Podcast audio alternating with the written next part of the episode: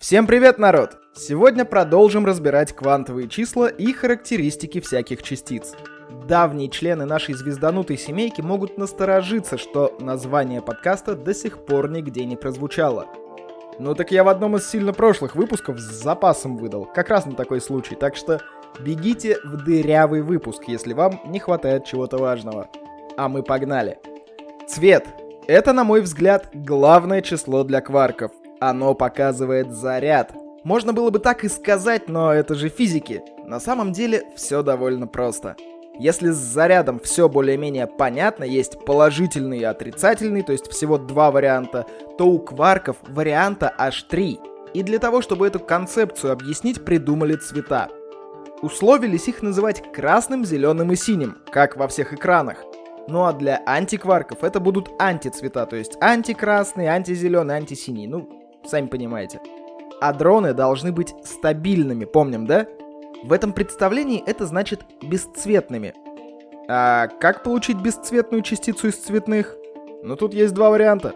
Если женишься, считай, что пропало. А если пойдешь в армию, то у тебя два путя будет.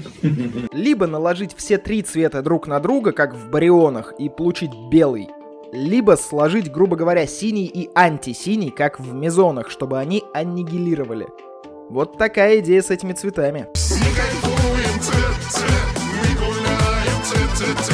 Давайте потихоньку перейдем к другим числам. Вернее, к числу. Осталось одно, собственно, число.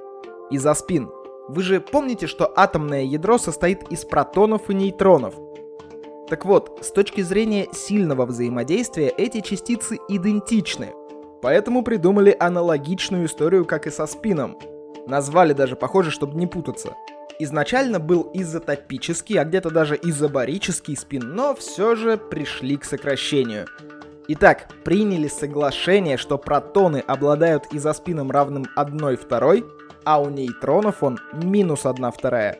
Как стрелочки в разные стороны, только для сильного взаимодействия.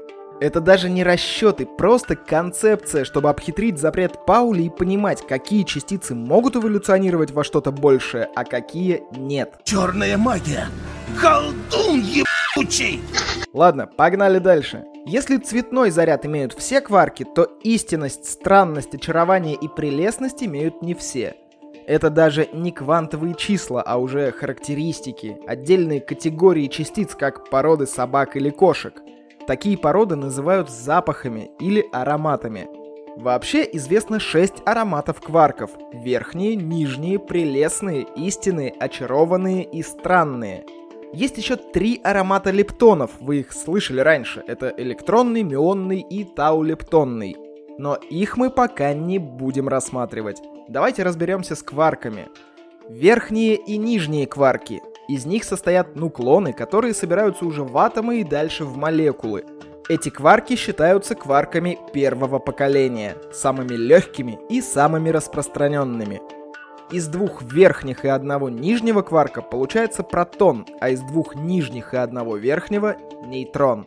Собственно, из-за спин верхнего кварка равен 1 второй, нижнего — минус 1 второй.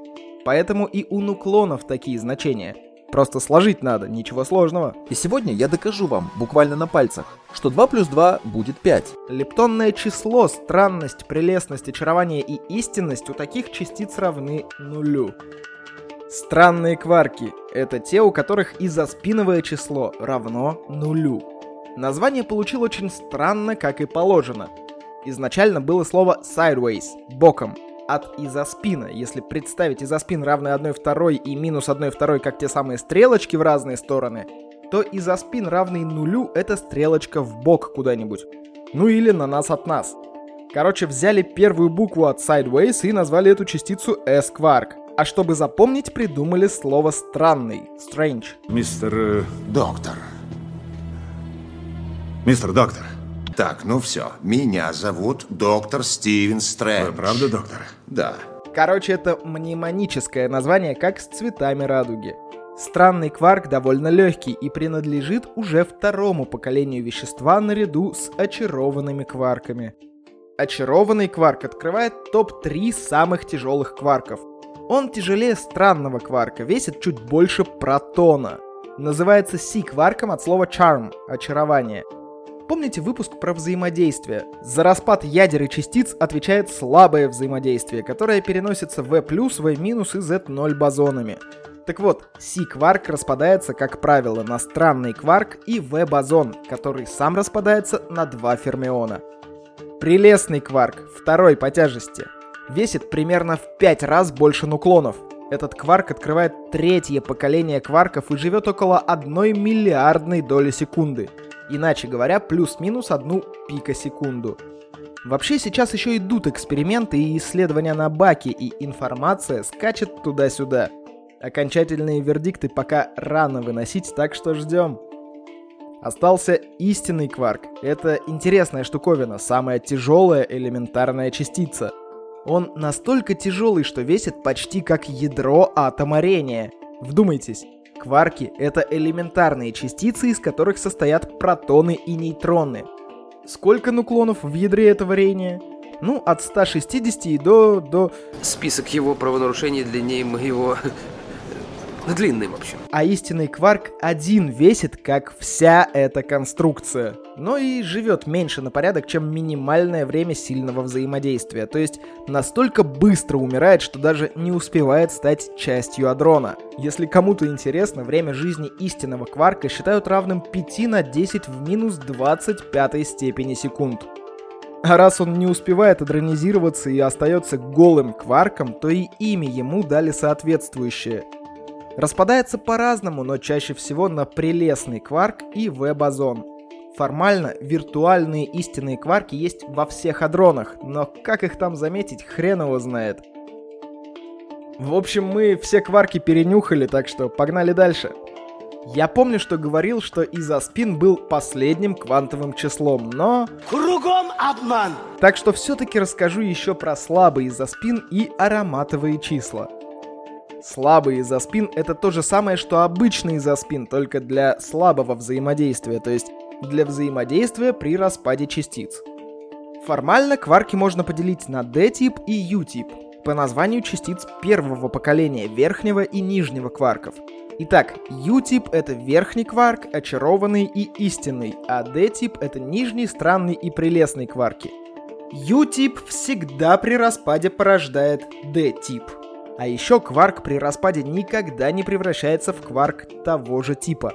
Как я уже говорил, пока в этой области идут исследования и информация периодически меняется и обновляется, так что я предпочту подождать, пока все устаканится.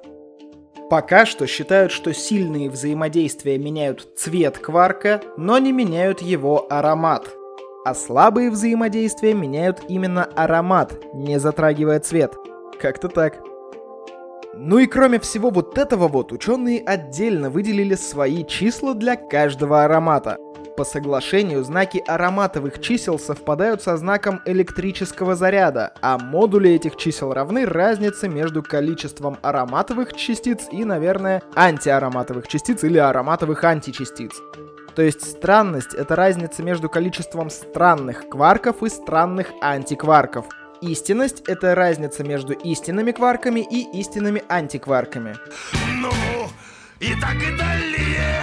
И напоследок, ряд ученых работает над описанием прионов. Это пока только гипотетические частицы, из которых состоят лептоны и кварки. То есть ребята в халатах опять хотят разобрать кирпичики мироздания на составные части.